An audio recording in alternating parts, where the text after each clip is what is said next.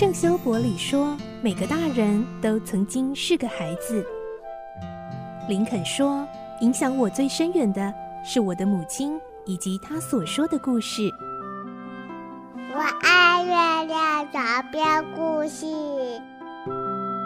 晚安，月亮床边故事。小青姐姐邀请每一位大孩子、小孩子一起听故事，不管多忙，也要和你一起听故事。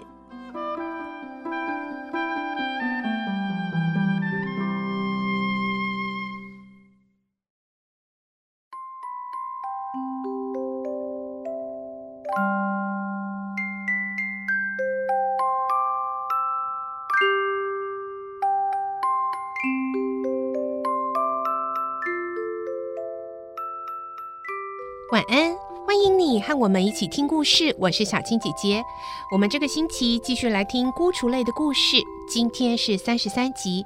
上星期我们听到大难不死的奥利弗被豪宅里的梅丽夫人、罗斯小姐还有洛士邦医生救了一命。他们也都知道奥利弗可怜的遭遇，决定要保护他。可是警官却找上门来，而且也发现当天晚上行窃的小偷一定是个小孩。今天我们会听到警官他们会不会就发现奥利弗在豪宅里呢？而奥利弗是不是又会被当成小偷抓到监狱呢？来听今天的故事。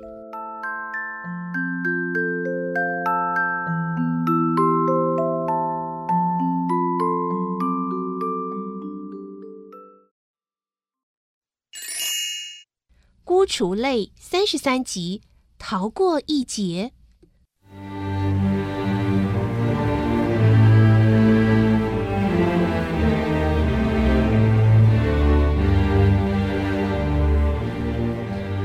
瞬时间，空气冻结了。梅丽夫人、罗斯医生两位警官都静静地伫立着。不久，洛士邦开口说：“这种说法未免太过武断。也许窃贼还可以从其他地方进来，也说不定。”“不，没有其他地方了。”胖警官斩钉截铁地说：“就是从那个小窗口。”可是那么小的孩子怎会？美丽夫人说：“以我们常年累积的经验，这种判断绝对做不了。”胖警官知道老太太的意思，摇摇头说：“而且离窗口两三公尺的地方，我们也发现有血迹，所以我们推断窃贼的孩子是从那个小窗口下来后，正想到客厅时。”走了五六步，便挨了一枪。又是一阵寂静。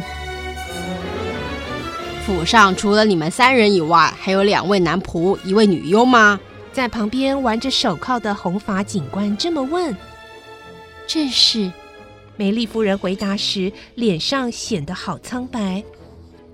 我们还没到二楼查看。红发警官说。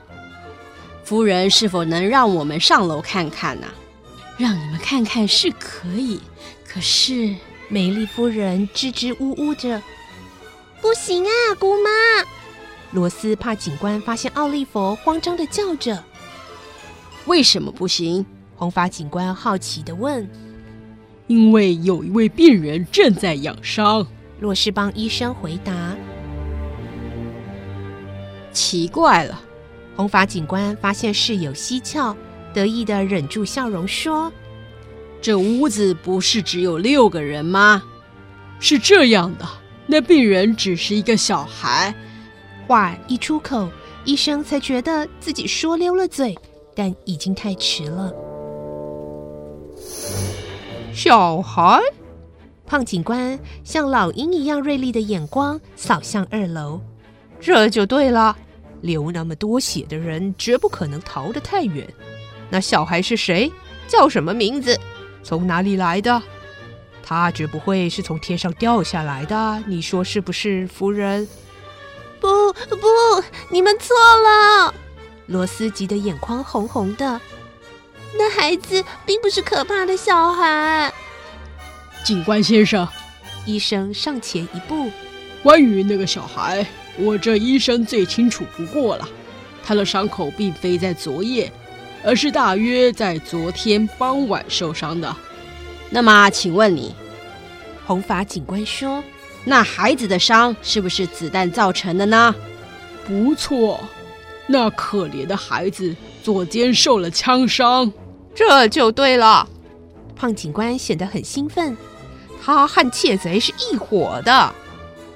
不，警官先生，医生说：“说实在的，这只是本公馆突然发生的一件小小意外，所以事先没向你说明。”啊，洛士邦医生，请你不要把孩子的事讲出来。”美丽夫人近乎哀求地说：“不，夫人。”医生说：“这件事如果不向警官说明。”那孩子就有嫌疑，警官先生，这不幸事件发生的原因是加普凯洛斯昨天傍晚在村后的山上追逐野兔时，不小心把一位在郊游的少年误当猎物，开枪打伤了。之后我就被叫来替他治伤。警官先生，此事是真是假？你可向凯洛斯求证。是的，这孩子可真不幸。美丽夫人这才放了一百颗心。凯洛斯也曾对他表示万分的歉意。这真是一件不幸的意外。胖警官说：“不过，碍于职责上的关系，能否让我看看那孩子？也许我们判断错误。”红发警官接着说：“那孩子可能真如你们所说，是个好孩子，也不一定。怎么办？奥利弗不知道会不会……”站在一旁的罗斯担心的自言自语：“洛士邦医生，美丽夫人问，带他们去看看，不会妨碍那孩子休息吧？这点，请您放心，夫人。”红发警官抢着回答：“我们只是看看那孩子，如果他是伦敦来的窃贼，我们一看便知道。”塔夫警官说的不错，胖警官说：“假使我们不认识那小孩，那么他就是值得你们亲切看顾的孩子。”就这么办，我带你们上去看。洛士邦医生说完，便引导两位警官到奥利弗的房里查看。美丽夫人和罗斯以一种不安的眼光目送他们上去。房间里，奥利弗迷迷糊糊地睡着，因为失血过多，脸色像蜡一样的苍白。就是这个孩子，医生把声音压得很低。仔细看看，你们以前见过他吗？嗯。红发警官端详了一会儿，塔夫怎么样？见过吗？胖警官问红发警官。布拉查，你呢？红发警官反问。没见过。胖警官摇摇头。当然没见过。医生的声音变得很爽朗，他知道奥利弗得救了。这样一个可爱的孩子，怎么会是窃贼的喽啰呢？那天晚上，两位警官对窃案查不出任何一点线索来，只好连夜赶回伦敦。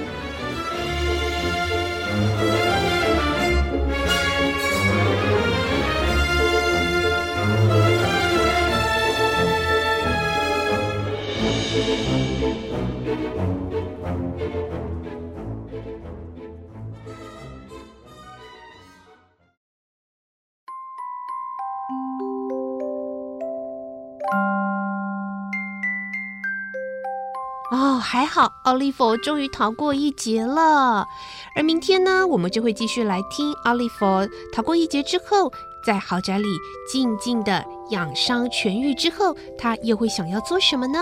明天再继续来听孤雏类的故事。我是小青姐姐，祝你有个好梦，晚安，拜拜。小朋友要睡觉了，晚安。